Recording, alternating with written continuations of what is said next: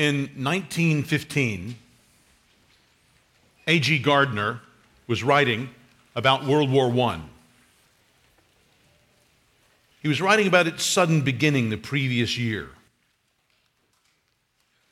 He says it so shocked people that it was as though, with a careless remark about the weather, we stumble upon the day of judgment. He gives a moving example. He says, As I write in a tiny hamlet in Buckinghamshire, I look across to a little cottage and see a woman bending at work in the garden. Last July, she had three sons. Today, two of them lie in unknown graves in Flanders. The third is wounded and in the hospital. I dare say she did not so much as hear of the Sarajevo tragedy that suddenly started this war.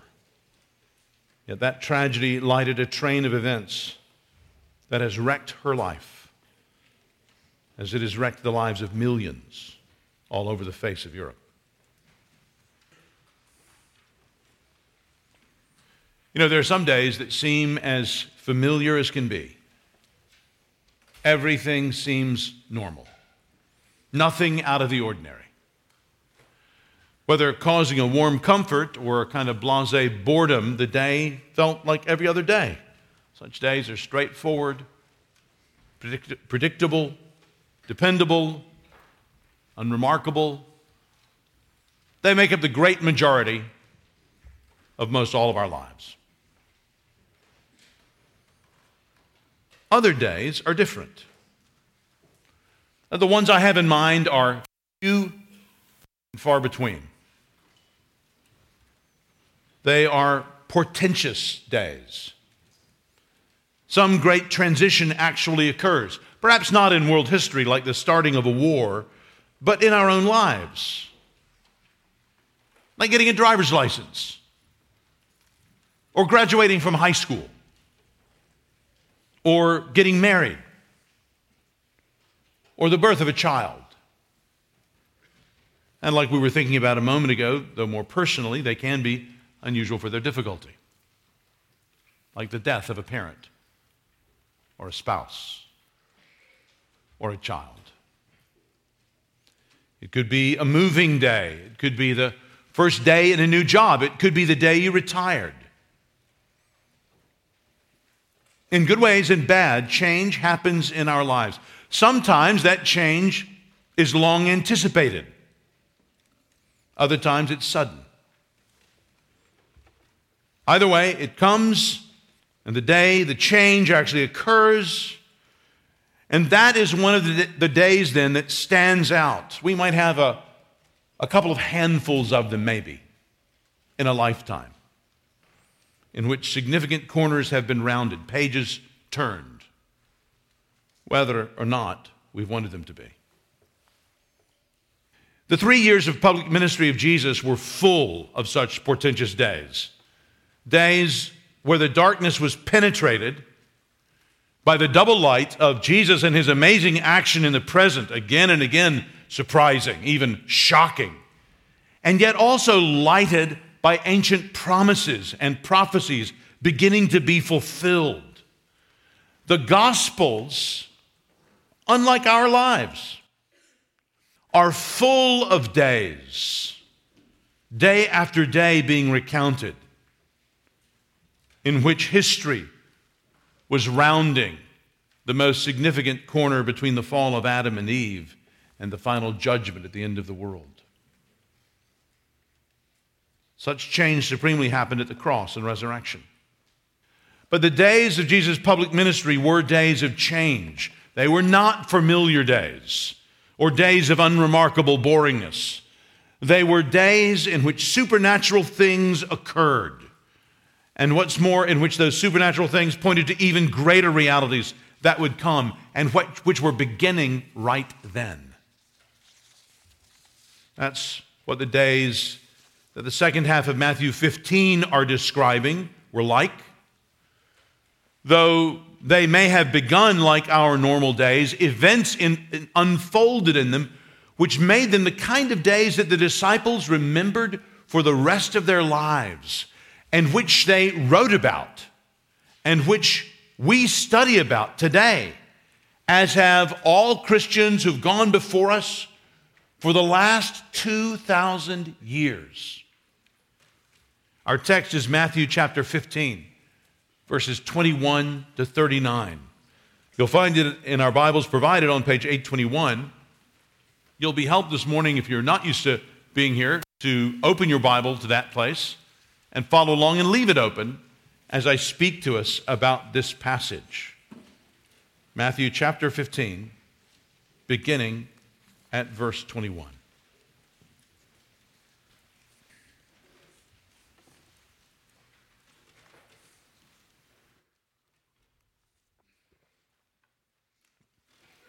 And Jesus went away from there and withdrew to the district of Tyre and Sidon. And behold, a Canaanite woman from that region came out and was crying, Have mercy on me, O Lord, son of David. My daughter is severely oppressed by a demon. But he did not answer her a word. And his disciples came and begged him, saying, Send her away, for she is crying out after us. He answered, I was sent only to the lost sheep of the house of Israel. But she came and knelt before him, saying, Lord, help me. And he answered, It is not right to take the children's bread and throw it to the dogs. She said, Yes, Lord. Yet even the dogs eat the crumbs that fall from their master's table. Then Jesus answered her, O woman, great is your faith. Be it done for you as you desire. And her daughter was healed instantly. Jesus went on from there and walked beside the Sea of Galilee. And he went up on the mountain and sat down there. And great crowds came to him, bringing with them the lame, the blind, the crippled, the mute, and many others. And they put them at his feet, and he healed them, so that the crowd wondered when they saw the mute speaking, the crippled healthy, the lame walking and the blind seeing. And they glorified the God of Israel. Then Jesus called his disciples to him and said, I have compassion on the crowd because they have been with me now three days and have nothing to eat. And I am unwilling to send them away hungry, lest they faint on the way. And the disciples said to him, Where are we to get enough bread in such a desolate place to feed so great a crowd? And Jesus said to them, how many loaves do you have? They said, Seven, and a few small fish. And directing the crowd to sit down on the ground, he took the seven loaves and the fish, and having given thanks, he broke them and gave them to the disciples, and the disciples gave them to the crowds, and they all ate and were satisfied. And they took up seven baskets full of the broken pieces left over. Those who ate were 4,000 men, besides women and children. And after sending away the crowds, he got into the boat and went to the region of Magadan. Friends, as we look at this text, I want us first to notice this cluster of amazing miracles in the second half of our passage, beginning of verse 29. And then I want us to go back up to this extraordinary conversation in the first half of our passage that sheds light on the miracles that were to come, and in fact, on everything that Jesus was doing. And I pray that in our time together around God's Word, uh, God will take this very day and make it in your own pilgrimage a day of significance and importance. And if you don't yet know Jesus, even the very day of your conversion. Let's first go down to this collection of miracles there in chapter 15, beginning at verse 29. Let me just read this section again. Jesus went on from there and walked beside the Sea of Galilee, and he went up on the mountain and sat down there. And great crowds came to him, bringing with them the lame, the blind, the crippled, the mute, and many others, and they put them at his feet, and he healed them. So that the crowd wondered when they saw the mute speaking, the crippled healthy, the lame walking, and the blind seeing. And they glorified the God of Israel. Then Jesus called his disciples to him and said, I have compassion on the crowd because they have been with me now three days and have nothing to eat. And I'm unwilling to send them away hungry lest they faint on the way. And the disciples said to him, Where are we to get enough bread in such a desolate place to feed so great a crowd? And Jesus said to them, How many loaves do you have? They said, Seven and a few small fish. And directing the crowd to sit down on the ground, he took the seven loaves and the fish, and having given thanks, he broke them and gave them to the disciples. And the disciples gave them to the crowds. And they all ate and were satisfied. And they took up seven baskets full of the broken pieces left over. Those who ate were 4,000 men, besides women and children. And after sending away the crowds, he got into the boat and went to the region of Magadan. Well, here in verse 29 to the end of the chapter, we see Jesus healing the sick and feeding the hungry. This is similar to what we saw in the last chapter, in chapter 14. If you look there up in chapter 14, verse 14, Jesus saw a great crowd and he had compassion on them and healed their sick. And after that, Jesus feeds the 5,000. We see here in verse 29 that this happened along the Sea of Galilee. The word there 29 mountain can just mean hills. Uh, we understand from Mark's gospel that this took place really on the southeast side of the Sea of Galilee, near what was called the Decapolis. That was an area that was part of traditional Israel, but that had been settled heavily, heavily by Gentiles and Romans, with a number of prominent Roman towns in it. Anyway, here it is that we see in verses 30 and 31 that crowds come and are healed by Jesus and they marveled at all Jesus' healings and they glorified God for them. If you remember back in Matthew chapter 9, Jesus had done some remarkable healing around the Sea of Galilee, and these healings, perhaps even from a year or two earlier, had been remembered. So much so that the word was out that this same healer was back. And so people brought their sick to Jesus as soon as they heard that he was in the area. In their own simple way, these people helping their hurting family and friends to Jesus, were doing a wonderful thing. I mean, just think of what that day would have been like for each one of them. How easy was it for them to get those who were self conscious about their affliction? Perhaps they didn't like to go out in front of people. Maybe it was even difficult to physically get the maimed there, to travel some distance. How many small patiences were employed that day in carefully leading the blind, even carrying the lame. It's loving to bring people to Jesus, however, we do it. We see here in verse 30 and 31 what happens. Jesus heals them all. I mean, you look at that last phrase in verse 30, and he healed them. Now, friends, we sadly are afflicted, as humanity has always been, with uh, mountains and mountains of quackery about healing. And so sometimes just these words don't, don't hit us with the thump that they should. But so far was this from being some culturally typical quack doctor show of some traveling Greek medicine man or some faith healer like our modern faith healers that don't do this kind of stuff. They tend to take care of psychosomatic problems. You know, our backs and knees feel better. But this was having limbs supplied where there were no limbs people who were biologically blind beginning to see, those who could not walk, walking. These are the things that today people claim to happen that we don't really see. But the fact that these things happened explains why the crowds were there. These things had been happening before.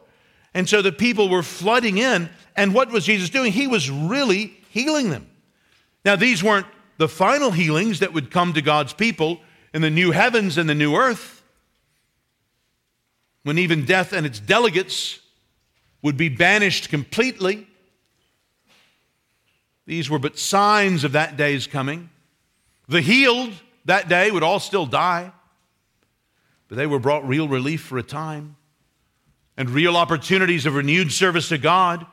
These were all healed in order to be given fresh opportunity to serve God with their renewed strength and health. And real opportunities came. They began right away. We can see that last phrase in verse 31. They glorified the God of Israel. You, you, see how these crowds here were doing just what God intended them to do. Indeed, it was the point of Jesus' ministry.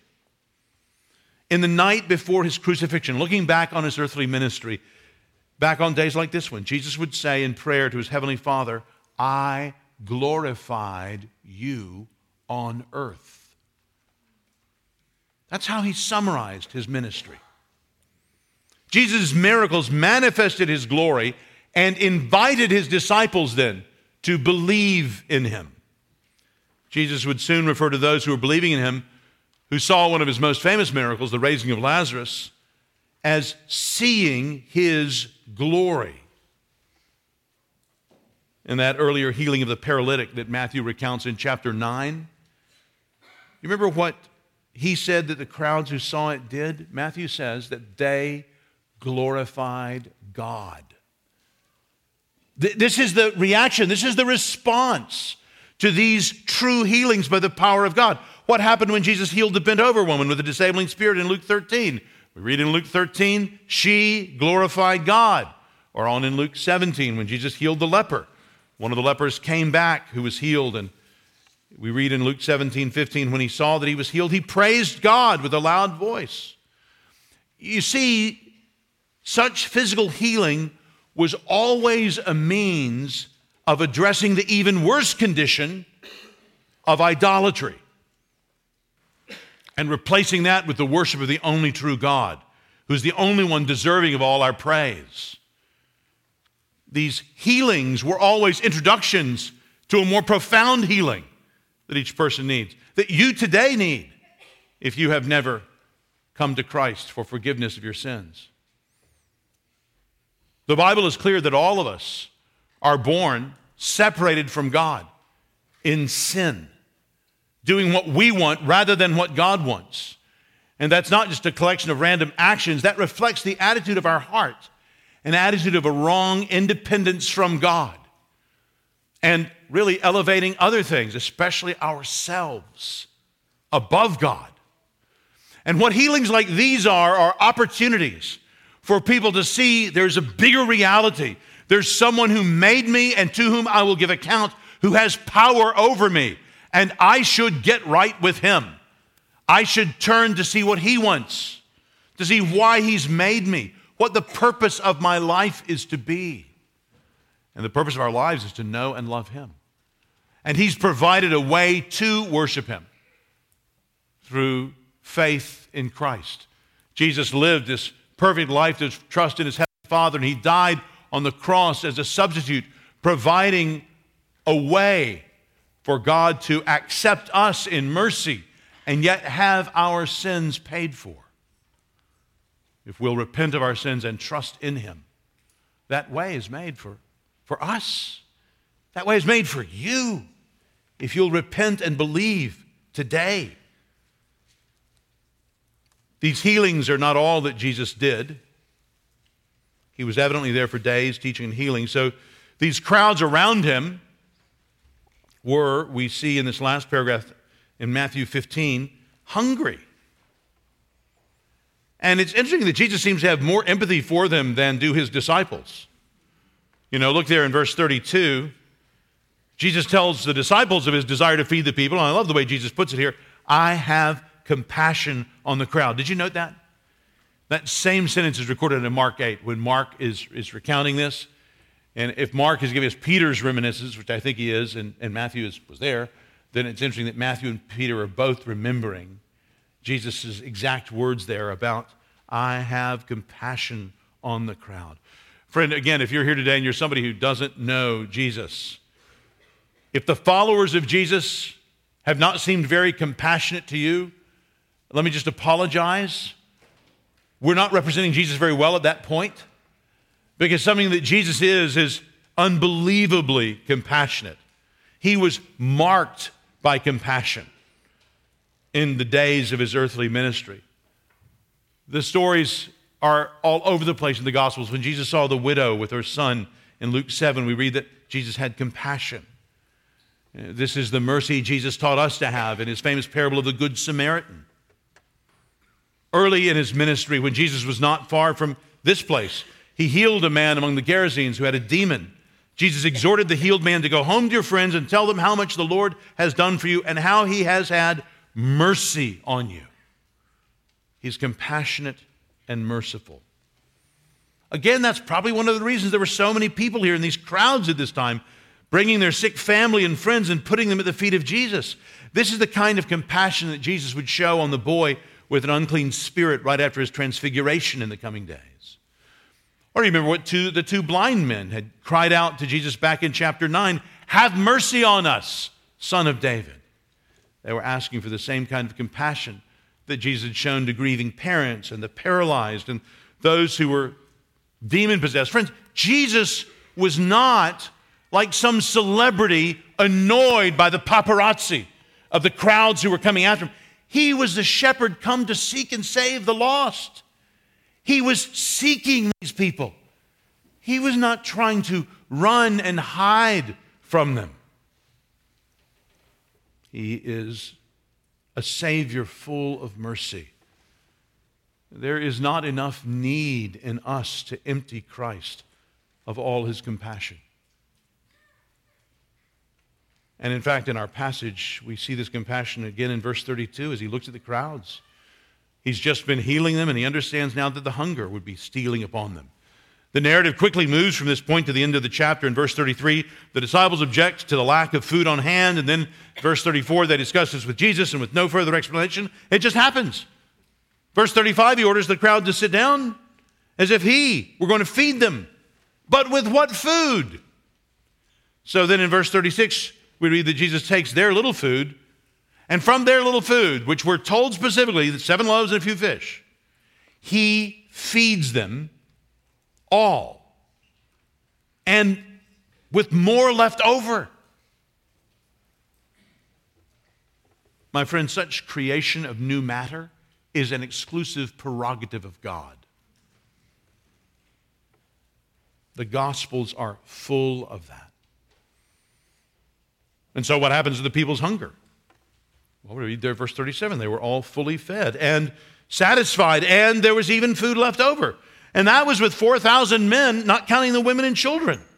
And that's where Matthew leaves the story of that remarkable day with Jesus climbing in a boat and heading back closer to home on the other side of the Sea of Galilee.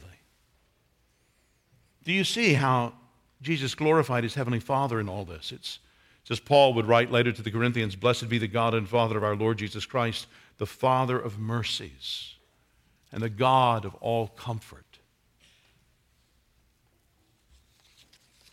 But, friends, it's really the first half of our passage that I think gives us some tools to understand the significance of these miracles better and more clearly. Because of the spoken faith we found in verses 21 to 28 in the words of the woman. Look again up at verse 21. Matthew 15, verse 21.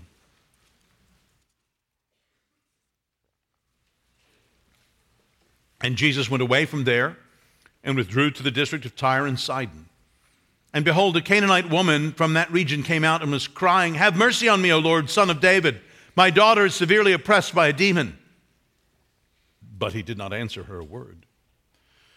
And his disciples came and begged him, saying, Send her away, for she's crying out after us. He answered, I was sent only to the lost sheep of the house of Israel. But she came and knelt before him, saying, Lord, help me. And he answered, It is not right to take the children's bread and throw it to the dogs. She said, Yes, Lord, yet even the dogs eat the crumbs that fall from their master's table. Then Jesus answered her, O woman, great is your faith. Be it done for you as you desire. And her daughter was healed instantly. You know, this is the only time in all four Gospels, uh, and this is recounted in Mark as well, where Jesus goes outside of the traditional boundaries of Israel. It's the only time. So if you know the sort of map in the back of your Bible of Israel, what's happening is he's going about 20, 25 miles northeast along the coast to Tyre and Sidon, uh, traditionally Gentile areas. He several times does miracles in areas in Galilee with lots of Gentiles in them, like the Decapolis, where there are dominantly Gentile people around. But this is the only record we have of Jesus going outside of Israel. You see, up in verse 21, we read that Jesus went away from there, there being the seaside area of Gennesaret, just south of Capernaum, where he had been in the passage we looked at last week. And here, in this unique event in Jesus' ministry, going out to the nations, here Jesus encounters this unnamed woman. And it's interesting, though Jesus goes to this area, the woman comes to Jesus. The meeting begins in verse 22 as Matthew shows us both the woman's complaint and faith. He even draws special attention to it with this little word, behold. You know, it's sort of a written form of a verbal slight gasp of surprise, like, behold, this Canaanite woman.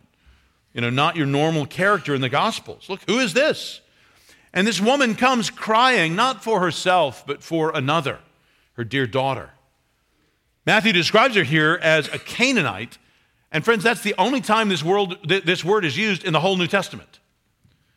Uh, Canaanite is not so much a description of her specific nationality as it is simply to locate that she is not of the covenant people of God. She's not of the covenant people of Israel.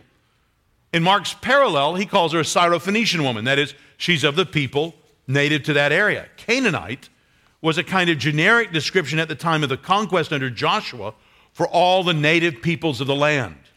Matthew then is simply making the point that such Gentiles were the historic enemies of God's people, and yet, here is such an one, an enemy of God's people, who becomes an object of Jesus' compassion. He is so compassionate. But she seems to be not what we would expect of such a non Israelite. So in verse 22, she comes crying out to Jesus, addressing him not only as Lord, which is at least a title of great respect, but also as Son of David. Now, before this woman in the narrative of Matthew's gospel, only an angel in a dream and a couple of desperate blind men in chapter 9 and then a crowd once, just as a question, used this messianic title of Jesus. It only happens one other time in his ministry, and that's again from blind men in the last week of his ministry, the blind men who see who Jesus really is. Participating in that kind of ironic judgment on God's people, here we see it's not the people of Nazareth that grew up with Jesus, or the king of Galilee, Herod, as we saw in chapter 14, or the religious leaders from Jerusalem, as we saw earlier in chapter 15. It's none of these people who recognize the Messiah, but it's this Canaanite woman who correctly recognizes and identifies Jesus. There's one surprise after another in this little encounter. After she lays out her daughter's trial to this most compassionate one, how does Jesus respond? He's silent. Look there, beginning verse 23. But he did not answer her a word. You might think Jesus did this out of hardness, but then you wouldn't think that if you knew Jesus. That's, that's, that explanation you just have to rule out immediately. He's just not like that. All right, some have suggested he did it to test her faith. And while that could be, Jesus knew her faith. We read in John 2, he knew what was in people. He knew all people. He knew what was in a man. No, that couldn't be the reason. Friend, when God doesn't answer our prayer obviously and immediately, it's not because he's deaf and didn't hear it. And it's not because he's bad and doesn't love us. As the song says, you can't hurry my God. No, you just have to wait. You got to trust God and give him time, no matter how long it takes. He's a God we just can't hurry. He'll be there. Don't you worry. He may not come when you want him, but he's right on time. That's true. In, in this case, I think that Jesus, by his silence, wasn't rebuking the woman or finding fault with her, but he was actually drawing attention to her. He was emphasizing her confession for the disciples who were listening. You know how you can make something more powerful by leaving a space of silence after it.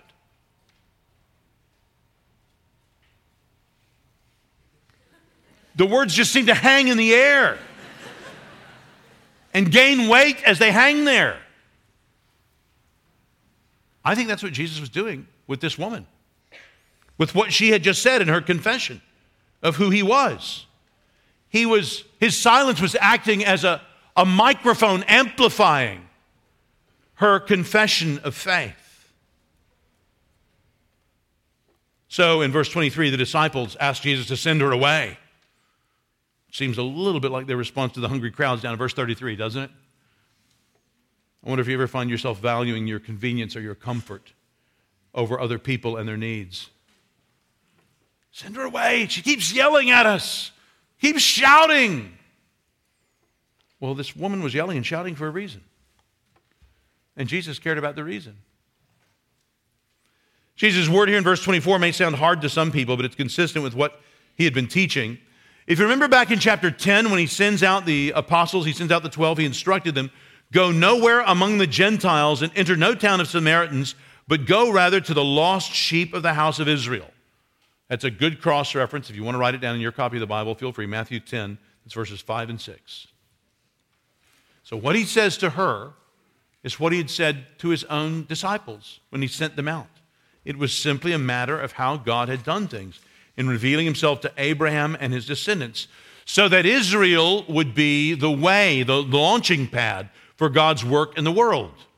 You know, Paul would later write to the Romans in Romans 1:16 that the gospel is the power of God for salvation to everyone who believes, to the Jew first and also to the Greek. Paul wasn't saying that if you've got a Jew and a Greek standing in front of you, you need to witness to the Jewish person first. No, he's reflecting historically on how the gospel has come. The gospel has come through the Messiah of the Jews to the Jews first, and then it's historical fact that then it goes on to the nations, where it was always intended for ultimately. A specific example of this happened in the ministry of Paul and Barnabas in Acts 13. When we read in Acts 13 46, Paul and Barnabas spoke out boldly, saying it was necessary that the word of God be spoken first to you, speaking to the Jews in Pisidian Antioch. But since you thrust it aside and judge yourselves unworthy of eternal life, behold, we are turning to the Gentiles. For so the Lord has commanded us. And then what do they do? They quote the very passage of Isaiah that Anne Marie read to us Isaiah 42 6, where the Lord calls his servant a light to the nations. So at this point in his earthly ministry, Jesus had, in fact, come for the lost sheep of the house of Israel. They were his priority. God had promises made to them still to keep. And you can read this afternoon, if you want, very moving passage in Ezekiel 34 of God's promise to come himself to the lost sheep to gather them. And Matthew's gospel is especially concerned about showing us this aspect of Jesus' ministry. Anyway, in verse 25, this woman, whom I assume had heard Jesus' statement in verse 24, so even though Jesus reinforces his priority, I've come now for the lost sheep of the house of Israel, this woman came anyway. And she knelt before him anyway. And said, Anyway, Lord, help me. Spurgeon had 10 sermons on this passage. I asked Caleb to look up what sermon Spurgeon preached on verses 21 to 39. And uh, when he came back and told me he'd preached 10, I thought, oh, that's interesting. But then when I found they were all on the Canaanite woman, I wasn't surprised. I mean, this, this is just an amazing person. Even her prayer here, he has one whole sermon just called A Prayer for Everybody, where he just talks about this prayer Lord, help me. I mean, can you imagine a better prayer? Praise God for this woman's insistence. She was desperate And desperation is the origin of so many of our best prayers. And this prayer is so plain and it is so stripped down that it is useful for us at all times and all places. Whoever we are, what we always need from the Lord is His help. Whatever situation we're in, who else can always help us but the Lord? If we are going to relate to the Lord, how will we relate to Him? Other than at least a major component of it being our need for Him to help us. So, this is a prayer for all times and for everybody. Lord, help us. Verses 26 and 27 are really the climax of the encounter. Verse 26, Jesus answers the woman's request very directly in a way which I think may sound more harsh to us than it would have then. The Jews at that time referred to the Gentiles as dogs because they were ceremonially unclean. They referred to all the Gentiles. That's everybody in the world except the Jews themselves, they referred to as dogs.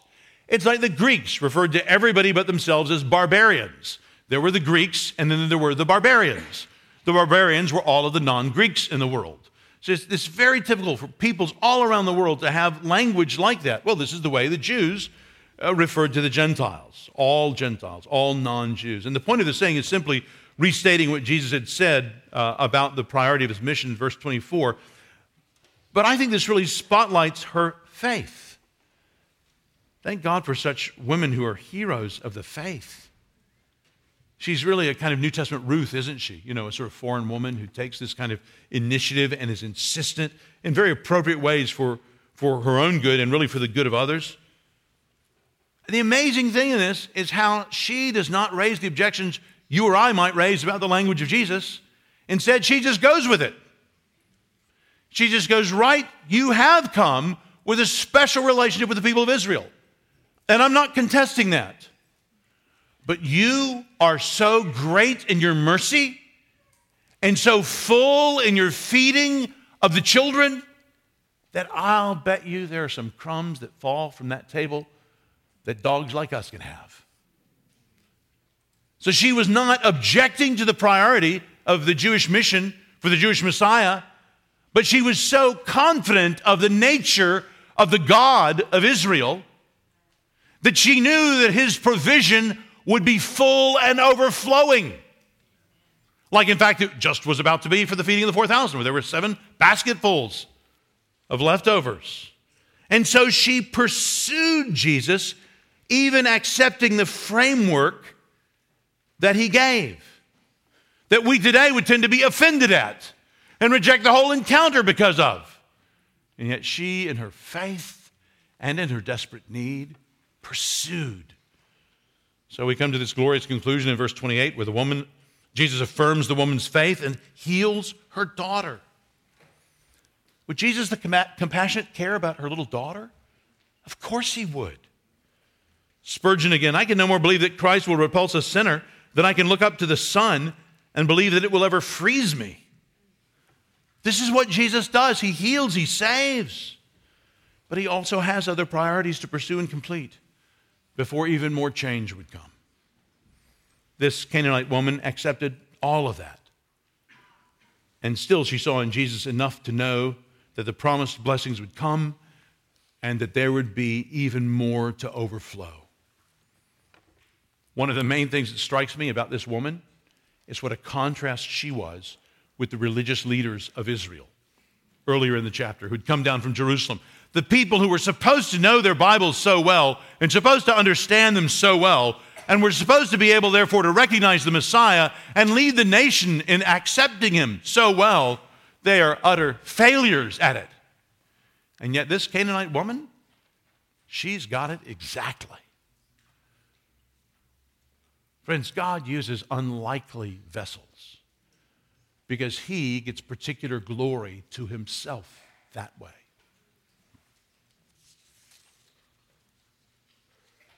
Well, there's so much more we could say. In Matthew 15, taking it all in, if we step back and we look at both these passages together and really all, the, all of the whole chapter, I think what we see is some of the first days of the gospel dawning on the nations. We see, as it were, a kind of ultrasound of the international church that would be coming. Remember last week the radical teaching of Jesus in chapter 15, verse 11? That set the stage for this when Jesus taught that it is not what goes into the mouth that defiles a person, but what comes out of the mouth. This defiles a person. And Mark's gospel after that adds the parenthetical note. This is to show by this he declared all foods clean. We considered last week that at least a large part of the purpose of the ceremonial laws was to help the Israelites to be separate from the nations around them so that they would keep their own unique God given laws and values in preparation for the coming of the Messiah. But, friends, now the Messiah was come and indeed was nearing the climax and completion of his earthly mission. And the purpose of the separation between Israel and the nations was beginning to fade away. And so, this this, this wall, not of moral holiness, that would continue between God's people and the world, but of these ceremonial distinctions that ethnically separated them, these were beginning to crumble. And Jesus shows that by in the very chapter when the religious leaders from Jerusalem are rejecting him, he heads out to the nations and shows that there are people who will recognize him and worship him. And that's when Jesus has this unique journey out to Gentile territory and meets this harbinger, this morning star of the faithful who were to come. This unnamed Canaanite woman is one of the first rays of the dawning light of the coming international church, of the church that will include those of us here who are physical children of Abraham and all the rest of us, all of us who have faith in Jesus Christ. We see that church beginning. After all, though Jesus was fulfilling ancient promises to the descendants of Abraham, God had blessed them, according to Genesis 12, in order to be a blessing to all nations. All nations were always to be included in the ultimate program of salvation. So in Matthew's gospel, who is it that first heralds Jesus? It's the wise men from the east, even as the wise men of Israel would re- ignore and reject him. So Jesus said to the chief priests and the elders of the people of Jerusalem during his final days of public teaching, The kingdom of God will be taken away from you and given to a people producing its fruit. Jesus told parables celebrating the virtues of non Jews. And Jesus' final command in the Gospel of Matthew would be to instruct his disciples to go and make disciples of all nations. This most Jewish of Gospels is an arrow clearly pointed to the nations. And this Canaanite woman is a harbinger of all that was to come in that. The Messiah, the son of David, had come to bring the spiritually dead world to life. And it almost seemed as if the Gentile tombs were beginning to crack open before the tombs of Israel. That's the larger picture that's going on with these miracles of healing and feeding at the end of the chapter. They are more examples of Gentile faith. The Canaanite woman is only the crack in the dam. It seems from Mark's gospel that these miracles of healing and feeding took place in the region of the Decapolis, which is a largely Gentile area. That would explain a few things in these verses. Some people have wondered why would there be a separate feeding when he just had a feeding of the 5,000? This miracle is so much like the other one. Ah, yes, but it's in this different place. It's done among the Gentiles, it seems. Look at where it is in the region of the Decapolis. Look there in verse 31. Who's praised for these healings? The God of Israel. Almost makes it seem like Matthew is pointing that out as distinct from what people might normally mean by God there. Or in verse 33, the disciples hadn't forgotten what Jesus had done a few days or weeks before in feeding the 5,000. Maybe that wasn't the problem at all. Maybe they remembered that great miracle. Maybe they just assumed that Jesus would never make such a provision of feeding in the wilderness for the Gentiles, as if they were his people as much as the people of Israel were his people. More than one commentator points out a couple of details that distinguish these two miraculous feedings. One is the Hebrew background word that's used for basket in chapter 14. And then you find out in the Greek there's actually a different word used for basket in our passage in chapter 15. And there's an even more clear detail of how many baskets were left over after everyone was fed. You remember how many basketfuls of leftovers there were in chapter 14 with the feeding of the 5,000? 12. Yeah, and how many in our passage? Seven. So, in fact, Jesus himself points that out. If you look on in chapter 16, in verses 9 and 10, Jesus points out that detail to the disciples. He asks them so that they'll have to give the answer. He wants them to remember, he points this out. What would that 12 be associated with? The 12 the 12 tribes of Israel because this was a feeding of the Jews. But the 7 well, it's not 12. Perhaps it's also the number for completion for everyone else. The eras of salvation history were coming to a decisive change. Circumcision was about to be washed away by baptism, and the Passover was about to be replaced by the meal of the new covenant that Jesus would establish in his own blood, and that we hope to celebrate, especially tonight. To our Jewish friends here today who own and love the Messiah, I am delighted that in God's providence you are part of this congregation. And friends, I would just ask you to see in the prayers of this Canaanite woman and the deliverance of these healed and fed Gentiles, you're seeing the lost sheep of all the nations beginning to be brought in, with countless others crowding in behind them, including many of us here today, all objects of this compassionate Christ who know ourselves to be loved by Him, who came, yes, first for the Jews, but then through them, He would be a blessing to all the nations. We're seeing just the first glimpses of that in our passage this morning. Let's pray.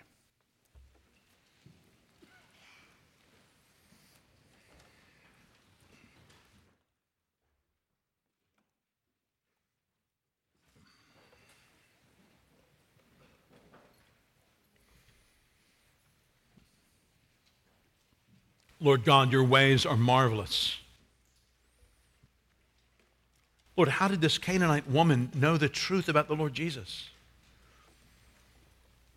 It can only be by providential circumstances as you brought to her knowledge of the Hebrew Scriptures, as she heard the truth about the Messiah, and as your Holy Spirit gave her understanding, as you would give to Peter, of Jesus' true identity. Thank you for her insistence.